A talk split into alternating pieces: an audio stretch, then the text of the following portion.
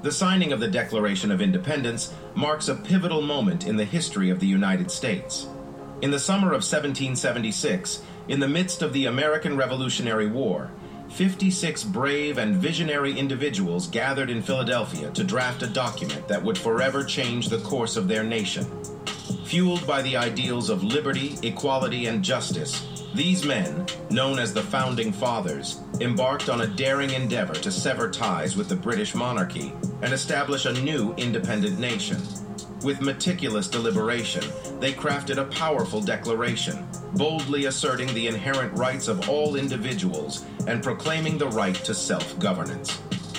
On July 4th, amidst great anticipation and fervor, the Declaration of Independence was signed, signaling the birth of American liberty. All the words written here about freedom, there's a line that's at the heart of all the others.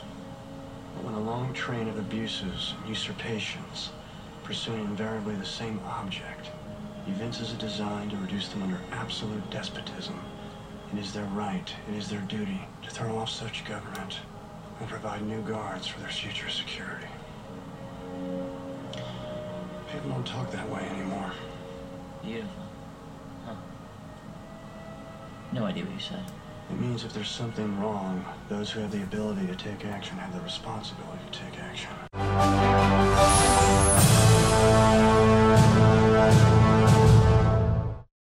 My friends, welcome to the Sheep Get Sheared podcast, where here we talk about people, politics, and popular culture.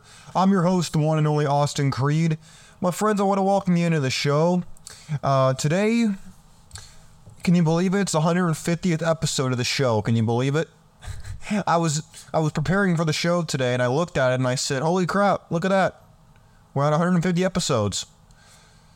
So today, in the honor of doing the 150th episode of the Sheep Get Sheared podcast, I decided we're going to talk a little bit about politics, something I care very much about and I have a lot of opinions about, and a lot of them very well educated. But I'm always open to, open to having my mind changed if the argument is done in a way that's very persuasive, that's full of good, articulate arguments, factually based. I'm here for it. My friends, in America today, we have lost our way. America has lost its way. You know, my major centers around government and this and law and the Constitution and all that kind of stuff because I love it. I love it. I, I eat, sleep, and breathe this stuff. I love it. But in my class today, we're talking about the American Constitution, we're talking about the Articles of Confederacy, we're talking about the Declaration, we're talking about the Constitution. And everything kind of came together, but what, there was this theme that was very central to all the arguments, all the statements that were being made in that class. And it was that the rights of the people do not come from the government, they come from God very, very important distinction because you look around the country, you got people wanting uh, free the free everything. You got people wanting to do good, make everybody feel good. You got politicians promising everything and then some. That's not what America was built on. America wasn't built on politicians giving you a free lunch and taking their cut. America wasn't built off of gri- all this grifting, the, the corruption, the lying, the demagoguery. America wasn't built on this. It was built on life, liberty, and the pursuit of happiness. But we've come to this point in America where you can't. A lot of people can't be happy unless they're on a drug or unless the government gives them something for nothing. In one of my classes today, and I, I won't make this purely about college because I guarantee most of you probably don't care. But here's the thing when it comes down to it, people want everything for nothing. I mean, just look at the Romans, for God's sakes. The Romans back in the day, they would be taxed heavily on their grain.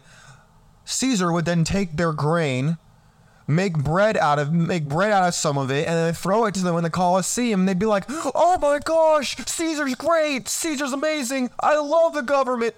Not knowing it was their, it was the same grain that was taken from their field, that was being given back to them, and only a small percentage of it at that. We've gotten to that point in America where people will ask for free health care, free child care, free everything.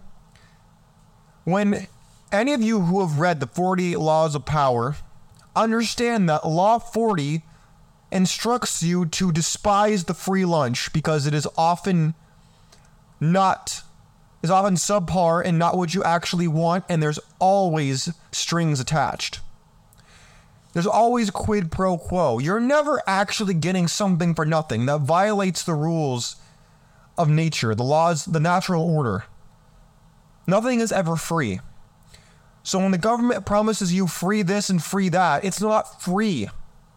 The government will always take their cut. Do you not do you understand that? Do you not understand this? The government will always take their cut. Of course they will. Now you may be asking me, well, in healthcare, how do they take their cut? Well, well, sh- well, well, schmuck. Let me tell you why. Let me tell you how. In the Soviet Union, the gov, which has um, which had socialized medicine provided by the government, as does Cuba. The government controls your medical records. They control everything that you have on your medical record so they know exactly how to control you. They know exactly what you need and they will be proverbially or sometimes physically holding you hostage with that. They control whether you live or die in plain English. No, I know you they're not to phrase it to you like that because if I if they phrase it to you in the same way I just did, you're to be abrasive you're to say, "Whoa, hold on a minute. Let, let's just slow down for one dang minute. I'm suddenly not on board anymore." Too damn bad. We're already heading there. In fact, that's what Obamacare was all about. Was getting us to that point or as close to it as they could get you. The government wants power. Why do you think the Constitution was framed in a way that was negative? The government shall not do this. The government will not do that. Why do you think they did that? Answer because they knew that the more they did not do, they stated what the government could not do because they knew the government would do everything else and push up against that line as much as they possibly could. And that is why America has lost its way. Because back in the day, people would revolt over three cents of taxes added. Now they raise the taxes through the roof, and you don't care. Now they they t- they teach your kids about sexuality, when the kids don't even know what sex is, and you say nothing. They they t- basically indoctrinate the kids to become slaves, and what do you do? Nothing. Nothing. You're labeled a domestic terrorist. That's what the government does to you. Look it up. It's a real thing. Where where is everybody today?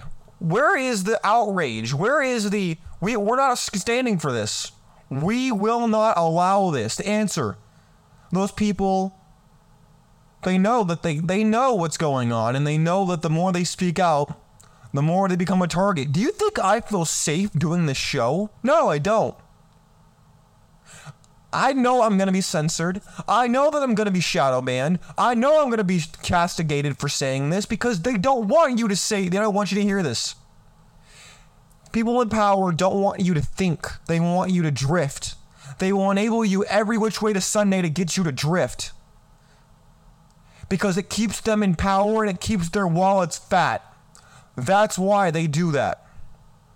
They are more than happy to let you grow ver- grow horizontal because it keeps them in power.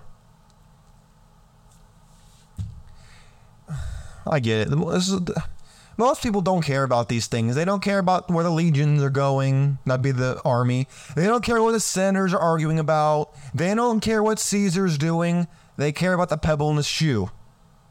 Cicero said that. The Roman poet, I think it was Cicero, said that. It was either him or Cato the Elder. I don't remember which one. But has anything really changed? Has anything genuinely changed from that perspective of people don't care about what Congress is doing? They might care a little bit about what Joe Biden is saying if they read a certain headline. They might care for two minutes before something happens in their life and they forget. This is why America's lost its way. They don't teach you this kind of history anymore. You have to go out of your way to learn these things. You people are so brainwashed that they think that they're owed something for nothing because they exist. They think that the government owes them something or that somebody owes them something. No. You're only guaranteed life, liberty, and the pursuit of happiness, and life is threatened thanks to abortion. Liberty is threatened every single day, and you have to fight for it. The pursuit of happiness, the pursuit of happiness has gotten so vague, has become so controversial. What even is happiness? Honestly, is it even possible to achieve happiness? Is it even possible to be happy in a world like this? Is it? Uh, Do you find happiness at the bottom of a bottle?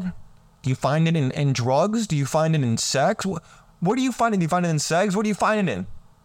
Where do you find happiness today? Is it in a fulfilling marriage, if they exist anymore?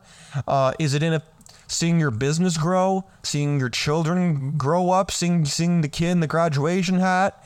What is happiness anymore? Do people just chase excitement and not fulfillment anymore? Is fulfillment even a word in the English language anymore? I see people around my campus all the time talking about oh they're gonna get with this person or they're gonna they're gonna go out and get you know wasted or they're gonna go do this and do that. No one's thinking two steps ahead, three steps ahead. No one's thinking about the future. It's all about right now. It's all about ooh, where can I find the next hit of, of ecstasy, of passion, of bliss? Where can I find the next feel good? Not how can I invest in myself? How can I grow? How can I be better than I was yesterday? I don't hear anybody saying that. I don't. And that's what alarms me. And that's why America's going down the gutter. Because people would rather care about the most throwaway, low frequency thinking garbage than they would about trying to better their lives, trying to look, focus on the future, and trying to build something from nothing. People are, you know, I gotta hand it to the marketing industry. I gotta tell you, they have convinced people that if you're not happy, you must be the anomaly because everybody else is having a good time and you're not. And if you want to feel happy, you need to eat this, drink that, lose this, gain that. The only way to truly find happiness, in my opinion, is to give it to yourself and to see something that you have been building come to life. I remember when I first started the show months ago. A hundred episodes seemed like it was so far away. Then I got there. I thought 150 would be too far to get to. We here now. I love doing this. Do I make up my bag off it? No. Do I enjoy it? Do I enjoy sp- spreading knowledge? Do I enjoy communicating with my audience? Yes. Yes, I do. Yet I see people around me so depressed, so anxious, so downtrodden. Do you understand what a privilege it is to? I mean, look, I I know this is going to sound bad, but do you have any idea how much of a privilege it is to feel depressed sometimes?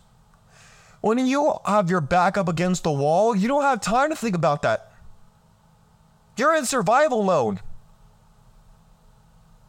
Though trust me, I've been down bad. I even have I have two shorts that go back to another video talking about my story with depression and anxiety and mental health. So don't think I'm a Johnny come lately or I'm demeaning it. I'm not. I'm trying to bring perspective into people's lives who are lacking it. Sometimes it takes someone else saying something in a certain way for it to break through and for you to truly hear it for the first time and understand it in a way that you never have before. My friends, America has lost its way for multiple different reasons, and I, I know for a fact that everyone has someone they want to blame. I know they do. Feel free to leave it in the comments section if you're watching on YouTube or on Rumble, or you can follow me on pretty much any social media platform at Sheep Get Sheared. Well, my friends, I want you to know that if you're feeling the burdens of life, if you see with your eyes how American society is crumbling, how the old ways are dying off and the new ways are really, quite frankly, hardly developing. We're in this progress is good because it's progress when how far can you go forwards before you end up going back? Kind of what, what Doc said in Cars. If you go hard enough left, you'll find yourself turning right. He's not wrong about that at all. And yet, that's what we've done. That's what, where we've gotten in society. The road to hell is paved with good intentions. And when you combine that with the fact that everybody wants something for nothing and they think that they're owed it, that's why we're teetering on the brink of chaos. That's why we're teetering and our and our entire way of life is in limbo. It's not an accident. My friends, I would love to hear what you have to say about this or any of the topics I brought up today. Please, please, I would love to hear what you had to say. My friends, until ne- until that time, until next time, I want to thank you for listening to the show and thank you for being here on this very important day, this 150th episode. Thank you for being here. My friends, God bless you. God bless your family and God bless. God bless America. We're out of here. Peace.